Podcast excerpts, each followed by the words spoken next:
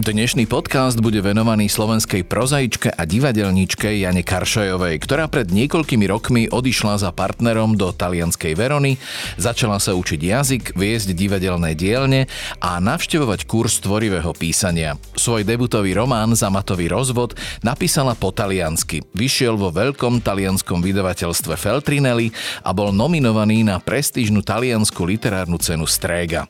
Za týmto výrazným medzinárodným úspechom je vynikajúco spracovaná téma narušenia súrodeneckých, partnerských, rodičovských a priateľských väzieb v kontexte rozpadu Československa a vzniku dvoch samostatných štátov. Vypočujte si, čo všetko viedlo k tomuto úspechu a ako Jana Karšajová vníma súčasnú slovenskú a taliansku literatúru. Volám sa Dadonať a toto je podcast Knižná reví Slovenského literárneho centra.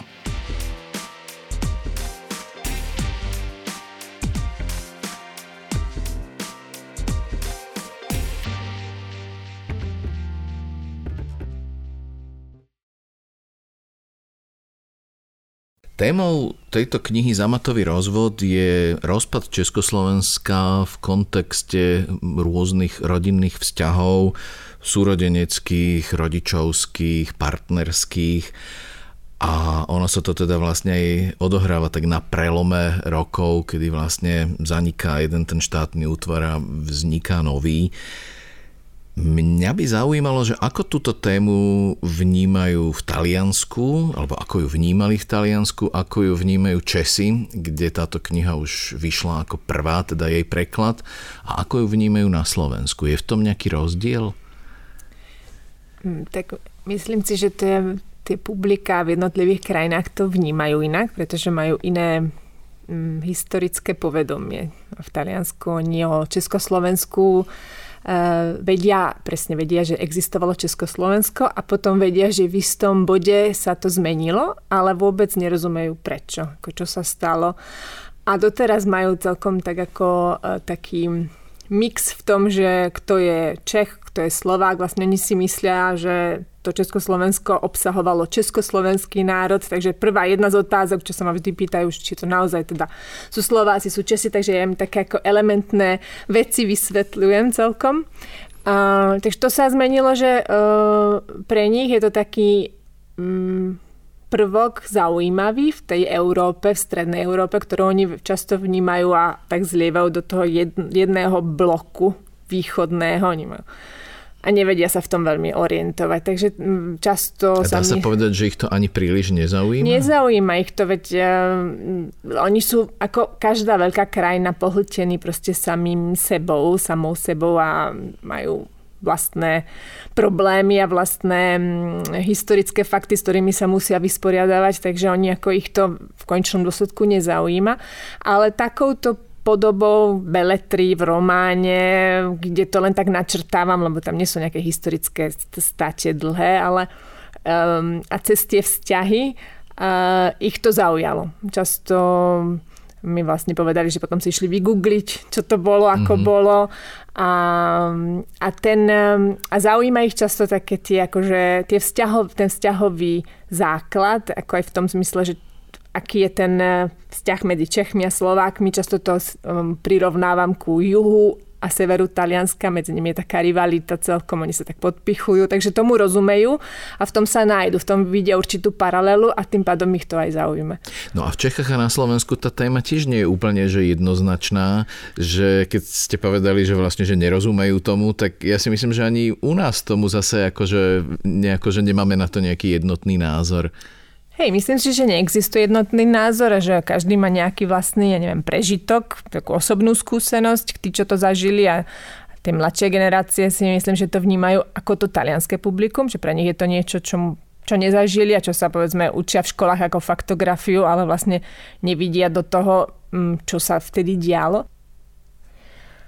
Hej, nevidia, že ako, e, čo sa, čo sa vdialo v tých rokoch, takže to slovenské publikum mladé, je mladšia generácia, neviem, tí od 2000 vyššie, tak pre nich je to podľa mňa takistá taká kniha, akože má, môže mať taký istý dopad ako na to talianské publikum.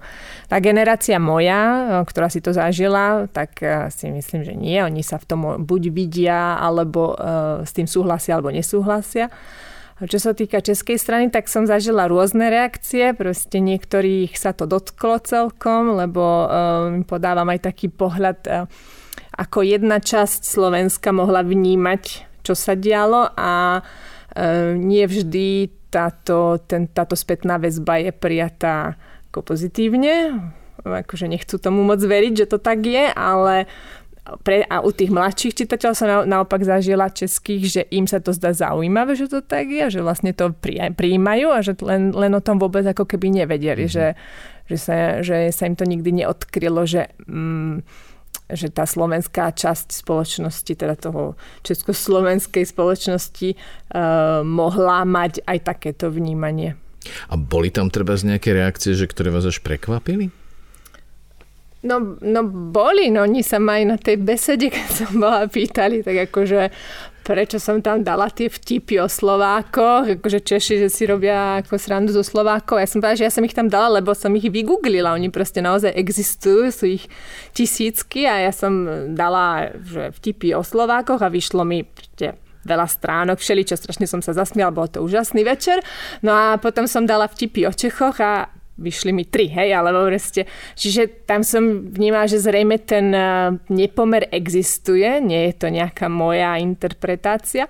Um, a, ale a, to, a to, to často vyšlo ako najavo, že to sa im zdá, že to je nejaká moja presne ako, mm-hmm. že to mám ja nejakú, nejaký problém z detstva alebo čo. A ja to tak nevnímam, nemyslím si, že to je, ale chápem, že tá reakcia môže byť obranná, lebo vlastne nie je to, ale sú to také drobnosti, je to vlastne úplne také podpichovanie, hej, že nie je, nehovorím o ťažkých témach alebo o nejakých ťažkých nepriateľstvách, naopak vlastne v tom románe mm, ten manžel Ev, Evžen je Čech a tá hlavná hrdinka Katarína je Slovenka, je to o ich vzťahu a o ich bolestivom rozchode, nie je to, že on urobil chybu a ona nie, ako je to vyslovene uh, um, o tom, aké je to ťažké odísť od niekoho a je to taký ten pr- prelínanie do tých, do tých národov, do tých našich, do toho našeho rozchodu, ktorý bol, ale bol bolestivý. Akože nedávam tomu nejaký morálny ja neviem, odkaz, že kto je zlý a kto je dobrý, to vôbec nie. Uh-huh.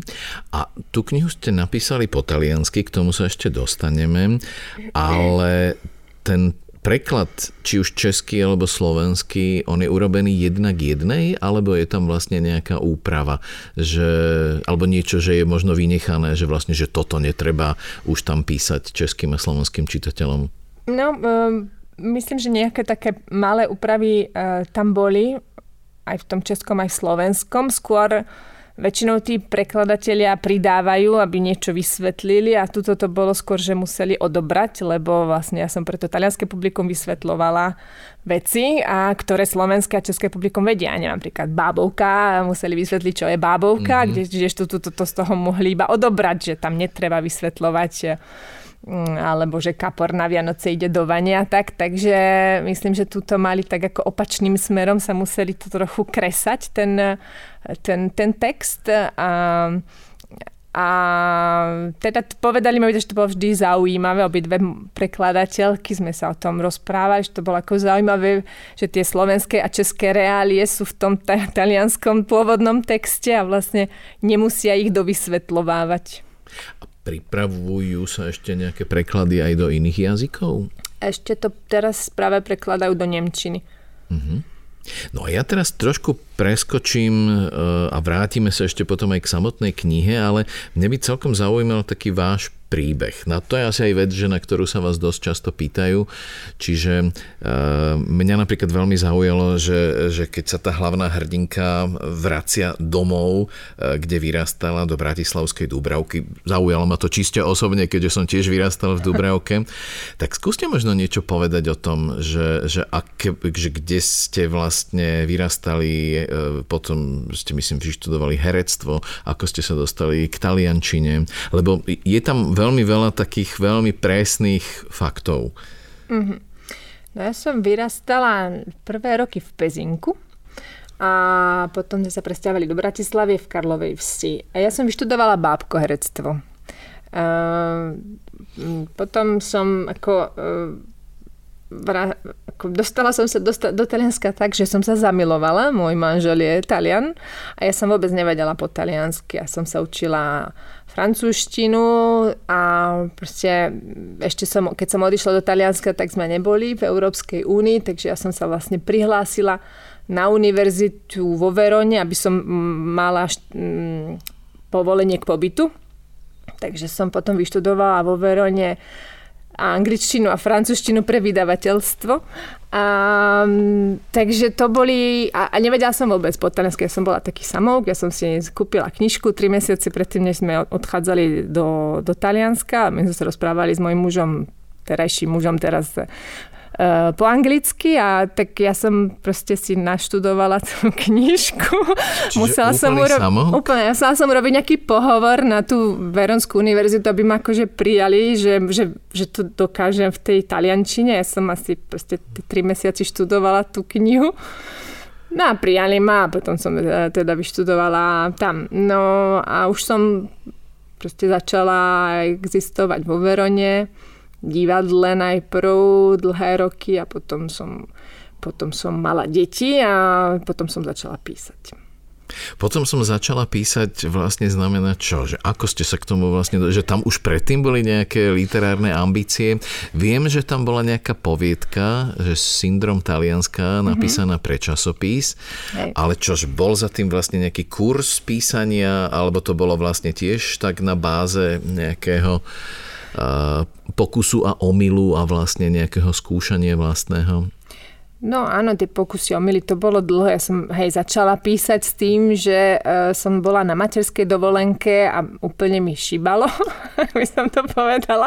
Akože to bolo veľmi nepríjemné, ťažké obdobie, náročné, akože krásne, ale náročné a a ja som tam bola úplne odrezaná od sveta, lebo som rodičov mala tu a môj manžel rodičov mal na juhu Talianska, my sme tam pri Verone, akože nemali sme takú tú podporu.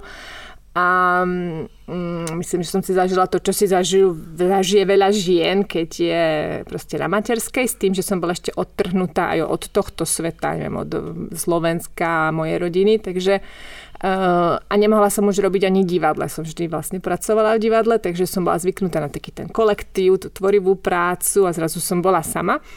No a tak to písanie prišlo ako jediná možnosť, lebo nie som zručná manuálne, nemohla som maľovať. A, takže som si začala písať, ale to bola vyslovene taká autoterapia. Až po, ale venovala som sa tomu a po proste niekoľkých rokoch som si povedala, už to začalo ako mať nejakú ambíciu, že by som chcela niečo aj tým povedať a nielen tak pre seba, tak som, hej, začala som chodiť na jeden kurz tvorivého písania vo Verone. A to bolo tiež také zaujímavé, lebo som tam bola jediná cudzinka a tak ako mm, ten, ten, ten človek, čo to vedie, tie kurzy, tak on, ten spisovateľ, tak on má, má vo zvyku, že keď príde, tak sa opýta, že kto z vás je najhorší. He, ako tý, v tým, tý, na tej prvej hodine, alebo takže kto si o sebe myslí, že ste proste úplne mimo, že neviete písať. Že... Tak ja som sa prihlásila a on, že prečo? Ja, že no lebo som cudzinka, akože to je jasné, proste mám na to objektívny dôvod, že nemôžem písať. A že no to ešte uvidíme.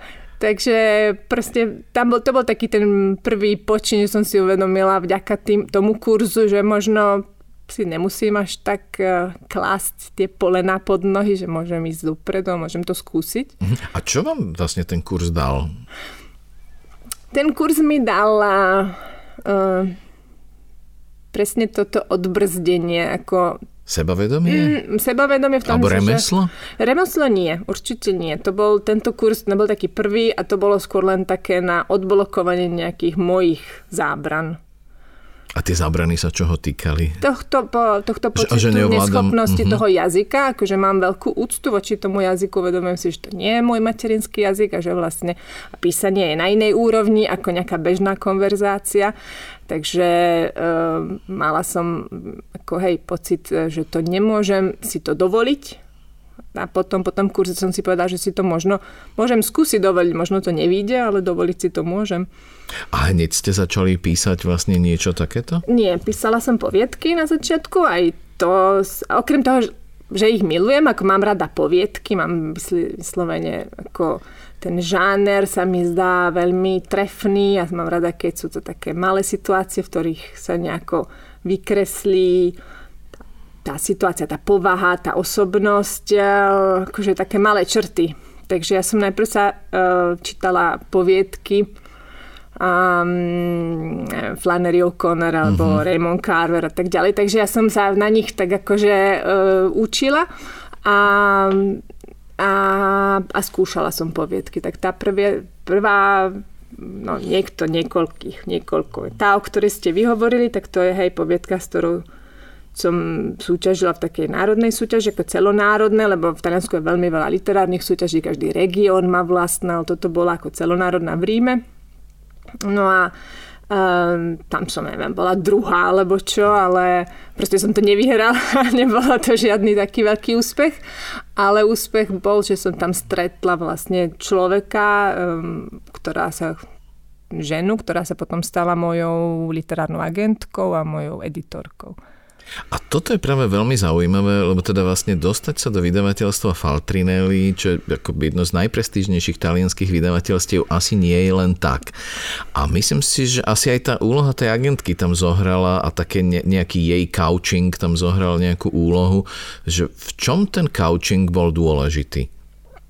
No úplne vo všetkom, pretože ja som vlastne bola úplný nováčik, akože ja som, hej, sa tam nejaké poviedky si písala a doma s deťmi a, mm, a ona je z profesionálneho proste literárneho talianského sveta e, s dlhoročnou tradíciou, takže ona vie veľmi dobre ako aj um, vytipovať človeka a tak ako do toho vidí, čo až kam sa ten človek môže asi posunúť, proste aké sú tie témy, ktoré v sebe nosí. Um, takže my sme, ja som už teda pracovala na tom, na, na tom texte, na románe a um, ona chcela ho vidieť, takže sme začali proste o tom diskutovať a potom už uh, som s ňou pracovala ako s editorom, takže ja som písala, ona mi do toho poznámkovala veci a vlastne bolo to ako taký rýchlo kurz e, písania, individuálny nejaký kurz a veľmi kvalitný, takže ja som si uvedomovala, že to je proste šťastie, čo, čo mám a... V čom boli tie jej najdôležitejšie rady? Lebo uh, to čo, to, čo teda je špeciálne, že na tejto knihe je, okrem tej témy, že, že je to veľmi prepracovaný ten text, ako tam tie jednotlivé motívy vlastne na seba nadvezujú, ako vlastne spolu súvisia, uh, kde je to celé situované, ako tie veci vlastne sa nejako keby dopovedávajú, koľko je tam presahov. Čiže čo, čo bolo možno to najdôležitejšie, že čo ona vlastne s tým textom urobila, alebo aké rady vám dala? Najdôležitejšie bolo, že tá, tá práca e, toho pre, tej preciznosti na textu bola okamžitá. Ja som bola zvyknutá, že najprv to akože nejako hodím celé a potom sa to tak ako vyštrbí a on akože nejak vycibri. A vlastne e, s ňou sme začali pracovať na tom cibrení hneď, proste na prvej strane. A ja som to bola prvý nerozumela celkom, že však ako ešte, lebo na začiatku som ani nevedela, kam to, mm, kam to celé pôjde. Ako, e, je to môj prvý román, takže som nemala nejakú štruktúru prepracovanú, ja som ani nevedela, ako sa píše román. Mm, takže e, to, že sme sa zastavovali na, na, na detailoch, na slovách hneď od začiatku, bol pre mňa veľkým prekvapením, veľkou ako novinkou oproti tomu, čo som robila dovtedy. Ale potom som to pochopila, lebo ono, keď som mala proste jednu stranu hotovú a druhú stranu hotovú a 5 strán a 10 strán a, a už to boli nie úplne vo finálnej podobe, potom to samozrejme prešlo ďalšími, ďalšími korektúrami, ale ono sa to začalo črtať proste ten príbeh. Ako keby sa z toho odna, ako, ako keby sa som to odkrývala ako to pod nejakým hmlou a proste tým, že je tam veľa tých slov a, a tým, že sme tie slova odoberali a vlastne cibrili tú jednu stránku, tak ten príbeh začal byť vlastne viditeľný. Tá lína začala byť viditeľná. Takže mne to, to mi veľmi pomohlo a potom, hej, no štruktúra, s ňou, tom som sa s ňou veľmi uh, konzultovala, čo budeme ďalej, kde niektoré sme to potom pre um, premiestnili niektoré kapitoly, hej, to už, to už bol iný proces, akože to bol taký ten makro a aj to bolo pre mňa nové. A niektoré veci sme dali úplne preč. Ja som proste napísala 5 krát toľko a sme veľmi veľa, proste ja som to veľa škrtala a aj som sa naučila s ňou, že to to som už aj predtým, ale ja rada škrtám, ja to nemám rada, keď je to dlhé, a akože, ale vyslovene sa proste sústredili na tú jednu líneu, na to, aby to bolo čisté. Akože to, tak, tak. A ona vlastne zariadila aj to, že ponúkla ten rukopis viacerým vydavateľstvám, alebo išla vlastne rovno do vydavateľstva Faltrinelli? Tak my sme mali e, obidve v cieľ Feltrinelli. Ako ja som, proste to bolo jedna z vecí, čo som tak dúfala tajne, ale že som, myslela som, že sa k tomu dopracujem pri nejakej tretej knihe. Alebo tak. A prečo? E, lebo ako ja úplne také srdcové záležitosti, že keď som prišla do Talianska, tak tie uh, tie, vydáva, teda tie knihkupectva Feltrinelli boli také príjemné, že tam som, sa, tam som sa chodila niekedy schovať a medzi knižky som si listovala, čítala tak a tam som sa určitým spôsobom cítila doma. Takže to mi ostalo. Ako z tých prvých dôb, keď to nebolo pre mňa ľahké proste v tom Taliansku, tak som mala pocit, že Feltrinelli mi ako by poskytol nejaký domov. Čiže taký pocit, že sem by som chcela patriť. Áno, hej. Mm-hmm. Takže mne to ostalo ako v takej, ale mm, na takej úrovni, takej emotívnej, viac menej intuitívnej. A ona to ponúkla aj iným vydavateľstvám, akože nebolo to ale nakoniec to teda chceli veľmi z toho Feltrinelli, takže ja som bola spokojná, ona bola spokojná. Všetci sme boli spokojní. A potom taká tá nominácia vlastne na tú prémio Strega, významnú talianskú cenu. Čo to vlastne znamenalo vlastne, akože dostať sa, že mať knihu vôbec vydanú v takomto vydavateľstve a navyše ešte byť nominovaná na takúto cenu? No tak to urobilo také halo, lebo to som bolo celkom netradičné, akože stáva sa, že do tej, na tej ceny, do tej ceny sú nominované mm, debutové knihy. To nie je až také netradičné, ako nie vždy, ale stáva sa. A, tuto to bolo tým viac, že som teda netalianský autor, autorka a, a tá kniha vyšla len pred pár, neviem, to bolo asi mesiac času medzi tým.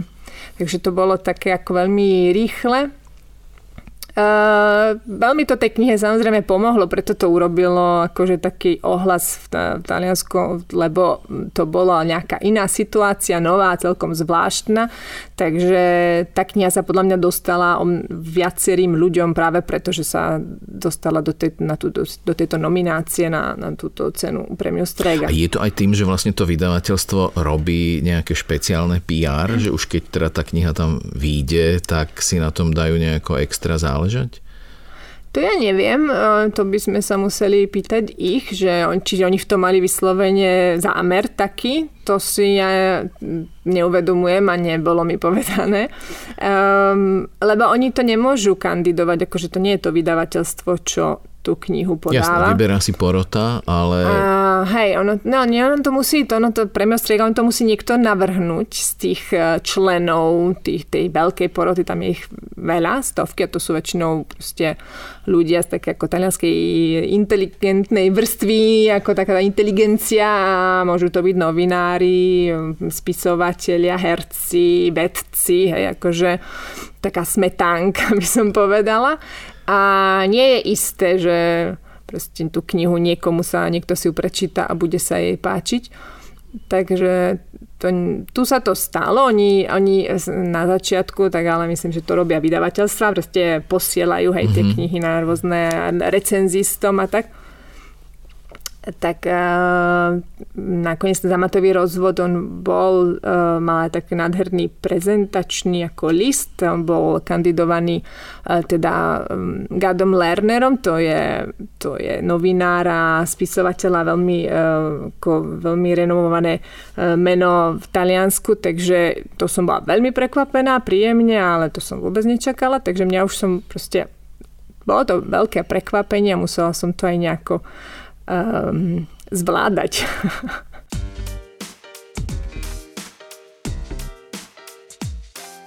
Počúvate? Tak si nás aj prelistujte. Knižná reví aj mesačník o knihách a súčasnej literatúre. Zoženiete ju v každom dobrom knihkupectve.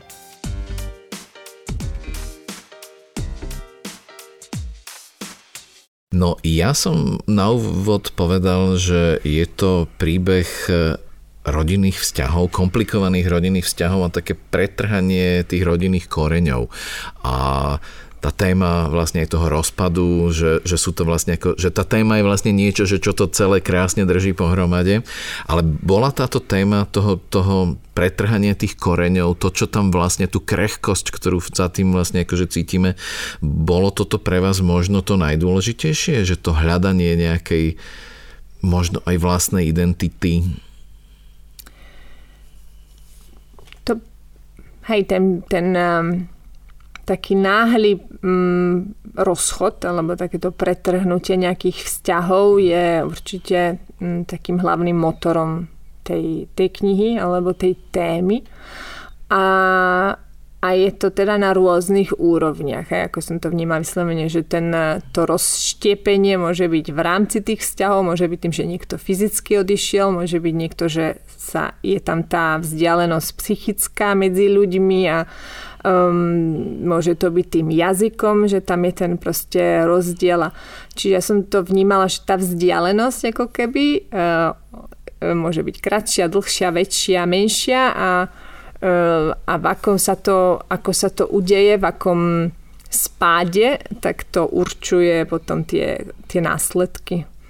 Tam sú traja súrodenci. Vlastne ten e, brat, jeden, ten vlastne zostáva na Slovensku, má rodinu, čiže vlastne ako keby pokračuje v tej, v tej ne, rodinnej tradícii a vlastne pokračuje v tých koreňoch. E, tá hlavná postava, Katarína, tak tá odchádza do Talianska a, a ona je vlastne v centre toho, tých, tých, tej, tej, tých siločiar rôznych a potom je tam vlastne neprítomná najstaršia sestra Dora, ktorá vlastne odišla už predtým do Spojených štátov a vlastne úplne pretrhla vlastne všetky korene.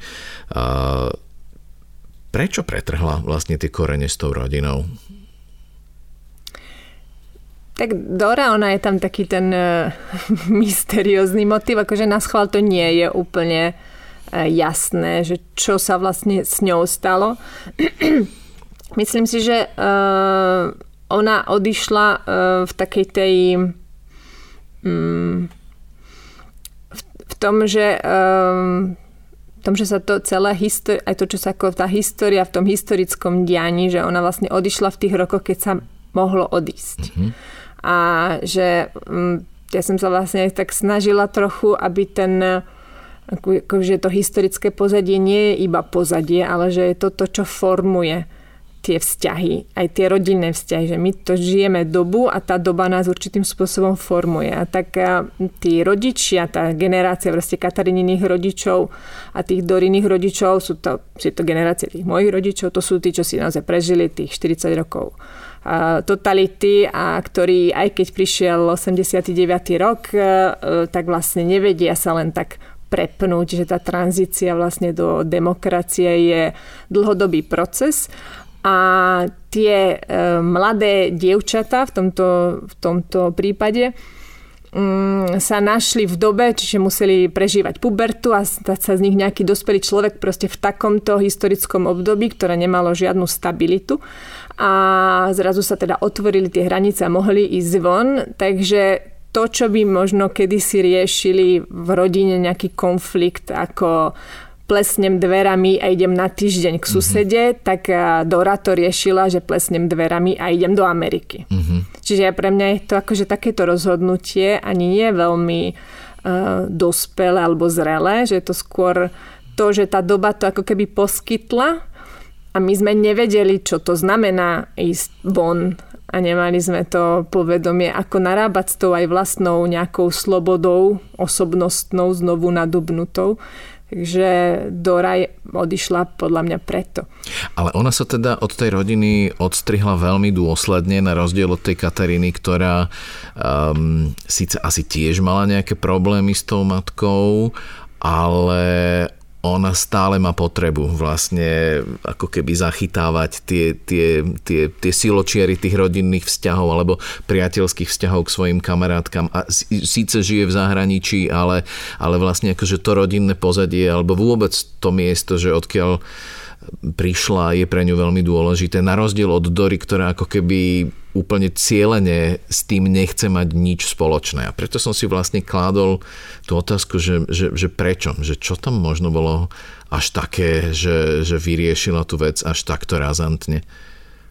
Ja si myslím, že to je tak ako tá povaha, že niektorí naozaj sa snažia uh, tú rodinu udržať, aj keď je um, aj keď nie je optimálna, ale majú tú potrebu a potrebujú cítiť, že ten vzťah je na, ne, na nejakej úrovni, že nie je úplne pretrhnutý.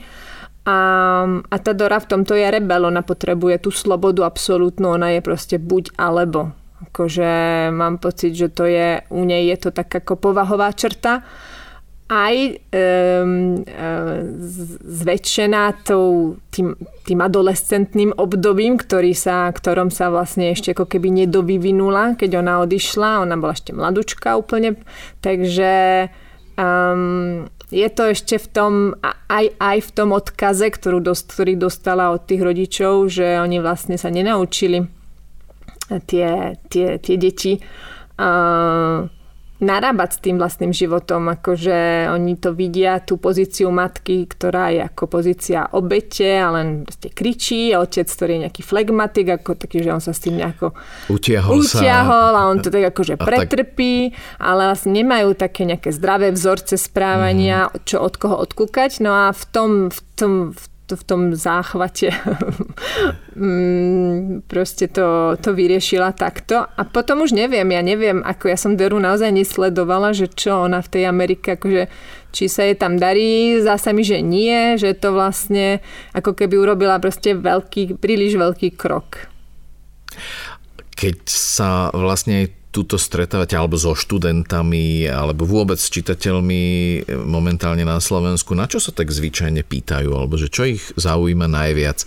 Že je to taká tá rodina tých osobných vzťahov alebo je to skôr možno nejaký váš príbeh človeka, ktorý odišiel do Talianska?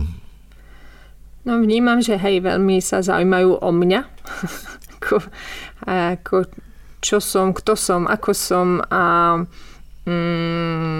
a veľmi rezonuje mm, také v z tej knihy, alebo teda čo mi niektorí čitatelia už hovorili, je ten tá skúsenosť toho života mimo Slovenska, hej, ako že to nie sú len o tom, že viem jazyk, ale vlastne to čítanie tých jednotlivých situácií a niektoré situácie tam opisujem, takže oni sa v tom nájdu. Hlavne, teraz sú to hlavne v Taliansku tí, čo sú tam nejaké slovenskí pristahovalci, ktorých som nepoznala, ale som ich spoznala vďaka tej knihe, tak oni mi často nejaké ženy, dievčatá, tak mi hovorili, že oni sa v tom úplne našli, že to je presne, oni tak prišli do Talianska, nič nevedeli. takže to myslím rezonuje celkom, aj tiež Eh, čiže ten rozdiel medzi kultúrami, to sa ma často pýtajú na obidvoch stranách, tak to hovorím, ja neviem o, o tom, že moja mama robí špagety s kečupom a ja to nemôžem vidieť a že jej to vyčítam, že to si už nemôže dovoliť. A akurát predčerom v Košiciach na besede prišiel za mnou chlapec a hovorí, tak ako sa tie špagety robia, ich stále robím s kečupom, tak som mu tak narýchlo povedala tú taliansku omáčku račinovú. A na tej knihe je ešte okrem iného zaujímavá napríklad aj tá obálka, pretože tá obálka bola vlastne urobená s pomocou umelej inteligencie, čo teda u nás nie je úplne zatiaľ až taká bežná záležitosť. Je tá obálka vec, ktorá bola nejako dôležitá, alebo že je to vlastne ako, že niečo, že, že do čoho ste chceli nejako, že zasiahnuť, alebo že mať nad tým nejaký dohľad, či už v Taliansku, v prípade toho českého vydania, alebo toho slovenského? No do obálky som hovorila vždy, okrem teda českého vydania v Taliansku, hej, aj Slovensku, na Slovensku, hej. A v českom vydaní m, m, proste tá kniha vyšla, ja som to videla iba, tam som nemala možnosť a no, tam v Talianskom sme tiež hľadali dosť dlho, ale nakoniec sme našli a boli sme spokojní všetci. A na Slovensku takisto, ja som teda to sme so Slavom dosť eh, debatovali. A vedela som, že tá, že tá mm, obálka pochádza ako z Artificial Intelligence, že, že s tým pracujú. So Slavom Sochorom z literárnej bašty. Áno, so mm-hmm. Slavom Sochorom. Um, takže oni mi na začiatku ponúkli úplne inú obálku, ale tá obálka bola akože krásne dizajne vypracovaná, ale pre mne sa vôbec nehodila k tej knihe, takže ja som ich ako poprosila, či to môžu celé prerobiť a povedala som im, že podľa mňa, čo by tam malo byť ako, ako téma, alebo proste čo, čo by to malo evokovať a oni prišli s takým koncepčným nápadom, ktorý sa mi veľmi páčil a potom sme to teda dopracovali a um, oni to ako dizajnovo už dopracovali, ale ten nápad bol vlastne ten rozchod tých dvoch ľudí, tak ako sa vidí, ako vidieť na tej obálke, že tam muž a žena, ktorí od seba mhm. odchádzajú. Mm-hmm. Tak to sa mi veľmi páčilo ako ich návrh a takže sme sa nakoniec dohodli a tá obálka mne, mne sa páči.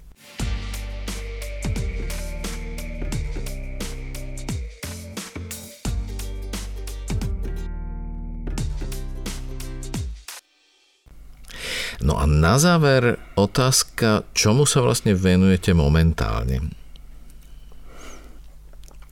No momentálne sa venujem tomu, čo som sa venovala aj predtým, to znamená, robím divadelné dielne vo Verone. Na, máme, máme také malé divadlo na univerzite vo Verone. Takže tam, tam spolupracujem a, a mám ešte nejaké iné proste dielne po Verone, keď podľa toho, podľa potreby viac menej. No a pracujem na nejakom novom projekte, ale o tom nebudem hovoriť. Literárnom. Ano. A opäť je to vlastne akože v spolupráci s touto agentkou? Áno, s tou, ona ma stále zastupuje, takže tam ostávam s ňou a uvidíme. A je vôbec možné nejako sa presadiť bez toho agenta, že ktorý pozná to prostredie a, a vlastne hej, že mám teda vlastne akože nejaký rukopis a teraz uh, posielam to vlastne do tých vydavateľstiev, dúfajúc, že tá téma ich tam nejakým spôsobom zaujme? Um, Môžem posielať ten, tie rukopisy do vydavateľstiev, hej, ale mm, je to veľmi malá pravdepodobnosť, že to takýmto spôsobom prejde. Väčšinu, väčšina nejakých začínajúcich spisovateľov majú, sú zapísané do agentúr literárnych, alebo existujú súťaže literárne, kde sa dá poslať rukopis a potom ten, keď to vyhrá, tak oni mu to vydajú a majú nejakú distribúciu a akože sú aj také literárne súťaže, ktoré sú veľmi kvalitné, takže keď ten človek vyhrá to v tej súťaži, tak to už je záruka, že, že je to dobrá úroveň. Ale a, a je veľmi veľa vydavateľstv a maličkých a v Taliansku naozaj píše veľmi veľa ľudí, takže dá sa vydať kniha aj bez agenta, určite. A, ale mm, proste ak, ak sa k tomu niekto chce venovať nejak profesionálne, tak, e, tak ten agent je potrebný pretože v tých vyšších nejakých kruhoch už sa to nedá sám zastupovať. Ja možno ešte e, mi na záver napadajú také dve an- an- analógie, že veľmi podobný príklad, ako teraz ste vy mali vlastne v Taliansku s týmto románom, tak mala napríklad slovenská autorka Alexandra Salmela vo Fínsku, ktorá teda tiež vlastne píše nie po slovensky, ale po fínsky a dokonca vlastne tiež za, za tú svoju debutovú, debutový román 27 alebo Smrť robí cudzinca vlastne bola nominovaná na prestížnu fínsku cenu menu Finlandia. A v Taliansku vlastne žije aj Ivana Dobrakovová, ktorá ale píše po slovensky. A, a to je vlastne akože ten rozdiel, že ona sa aj vlastne vydáva v slovenských vydavateľstvách a ak sa teda dostane nejaký ten jej rukopis do Talianska, tak je to v preklade. Máte s nimi nejaký kontakt, alebo poznáte sa? Áno, áno, tak so Sašou sa poznáme, my máme kontakt a aj o Ivone viem, ja som knihy čítala, akože sledujem, čo robí a viem, viem, že je, ale akože fyzicky sme sa nikdy nestretli, takže sme sa nespoznali a mm, máme, neviem, v kontakte asi na Facebooku sme nejaké proste, sme si vymenili kontakty, ale nie, neboli sme, nestalo, nestalo sa, že by sme sa stretli alebo že by sme mali možnosť sa nejako konfrontovať. A sledujete súčasnú slovenskú literatúru alebo že či je tam niečo pre vás zaujímavé? Tak snažím sa, ako nie úplne veľmi musím povedať, lebo mám pocit, že je to, mm, že tie literárne svety sú dosť vzdialené, akože ten slovenský a talianský a že v čom sú vzdialené? Mm, aj tou formou, akože um, to, čo teraz e, ide v Taliansku, tak na Slovensku mám pocit, že to nejde, že, to, že, že oni ešte sú tak akože, že, že máme úplne, máme iné tie tradície, aj tie uh-huh. literárne. A to je čo, že čo momentálne? Ja som tak Neviem. ako registroval, lebo momentálne na Slovensku vychádza dosť talianskej literatúry a že mal som pocit, že oni tam dosť vlastne akcentujú tak aj tie sociálne rozdiely. Áno ani environmentálne tam, otázky. E, presne, environmentálne rozdiely, sociálne rozdiely a takú určitú pravdivosť nejakej vlastnej výpovede. Sú to často teraz také nie autobiografické veci, ale akože musí to mať taký reálny základ, e, akože aby to reflektovalo tú spoločnosť, tú skutočnosť, čo práve teraz žijeme. Tá literatúra veľmi sa snaží byť um, súčasná v tom zmysle, že zachytávať vyslovene tie konflikty a to, čo sa nám deje teraz. Mm-hmm. A ja sa v tom tiež vidím, mne sa zdá, že to by, akože žijeme naozaj komplikovanú dobu, takže tá literatúra by mala robiť presne toto, aby človek sa v tom vedel nejako orientovať a možno aby si vedel pomôcť trochu. Že je to a, reflexia tej súčasnej hej, doby? že je to reflexia tej súčasnej. Ale potom samozrejme tam majú tradíciu, oni sa vyrovnávajú so svojím fašizmom stále, takže tam sú roky minulé, ktoré, ktoré, ktoré vždy v niektorých románoch prichádzajú, ale tá tendencia, mám pocit, že je, ten, je tá pravdivosť teraz určitá čírosť toho hlasu tej spoločnosti teraz. Čiže k tým obľúbeným autorom, ja neviem, Paolo Giordano, Paolo Giordano Silvia hej. Avalone. Hej, ale veľmi skôr Donatella di Pietrantonio, hej, Paolo Giordano a neviem. Potom sú tam takí menší, čo podľa mňa na Slovensku vôbec nevyšli, ako Esther Armanino, ne, myslím, že to tu nie je. A mm, Giulia Cam, Carmini, Caminito, tá neviem, či vyšla, ona aj vyhrala uh, premio Campiello, to je ďalšia uh-huh. veľká literárna cena. Mm, Možno, že vyšla Julia. Takže tak ako vidím, že na Slovensko prichádzajú, ale a, a, a to som rada samozrejme, ale ne, skôr myslím, myslela som tým, že nesledujem tú autorskú slovenskú scénu. Tá mi celkom uniká, lebo tá sa ťažko ku mne aj dostane celkom. Nie mm-hmm, často mm-hmm. som na Slovensku. A, tak to neviem, čo slovenská literatúra rieši práve teraz väčšinou rieši samu seba. Mám, mám ten pocit, Aha. že mne teda osobne dosť chýbajú také nejaké témy aj tých historické, historické sa možno nejaké, nejaké historické reflexie sa vlastne akože občas e, objavia, ale mám pocit, že slovenská literatúra je tak dosť uzavretá sama do seba a podľa tých reflexii odbornej poroty, že je ako keby najdôležitejšie, že aby nereflektovala tú súčasnosť, pretože že to je neliterárne a tak sú na to asi rôzne názory. Áno, hej. Tak veľmi pekne ďakujem za rozhovor a želám úspech tomu ďalšiemu literárnemu projektu, ktorý asi ešte ťažko povedať, že kedy bude hotový. Tému nejako vieme povedať? Uh, neviem, lebo som práve v stave, že ja som niečo urobila a teraz sa mi to celé uh, zomlelo v živote. Som v takej životnej situácii, keď uh, si uvedám, že to tiež nemôžem ignorovať. Takže si myslím, že to budem musieť celé prerábať, takže ja som teraz úplne ako neviem, vzduchoprázdne a uvidíme. Tak ďakujem. Ja v každom prípade ďakujem za rozhovor a za pozvanie. Ďakujem aj ja.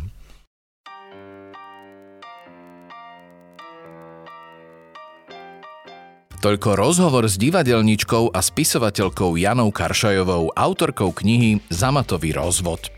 Rád by som vás ešte upozornil na najnovšie číslo časopisu Knižná reví, ktoré prináša napríklad veľkú spisovateľskú anketu o tom, kam sa Slovensko dostalo od dnešnej revolúcie, štyri strany o čerstvom nobelistovi Jonovi Fosem a rozhovor s jeho slovenskou manželkou a prekladateľkou Annou Fose. Podcast Knižná reví pripravuje Slovenské literárne centrum. Ak sa vám páči, môžete dať odber a ohodnotiť ho vo svojej podcastovej aplikácii. Na príprave dnešnej epizódy sa podielali Eva Ilievsky a Michal Ščepán. Hlavným partnerom je Národné osvetové centrum. Tešíme sa na vás opäť na budúce.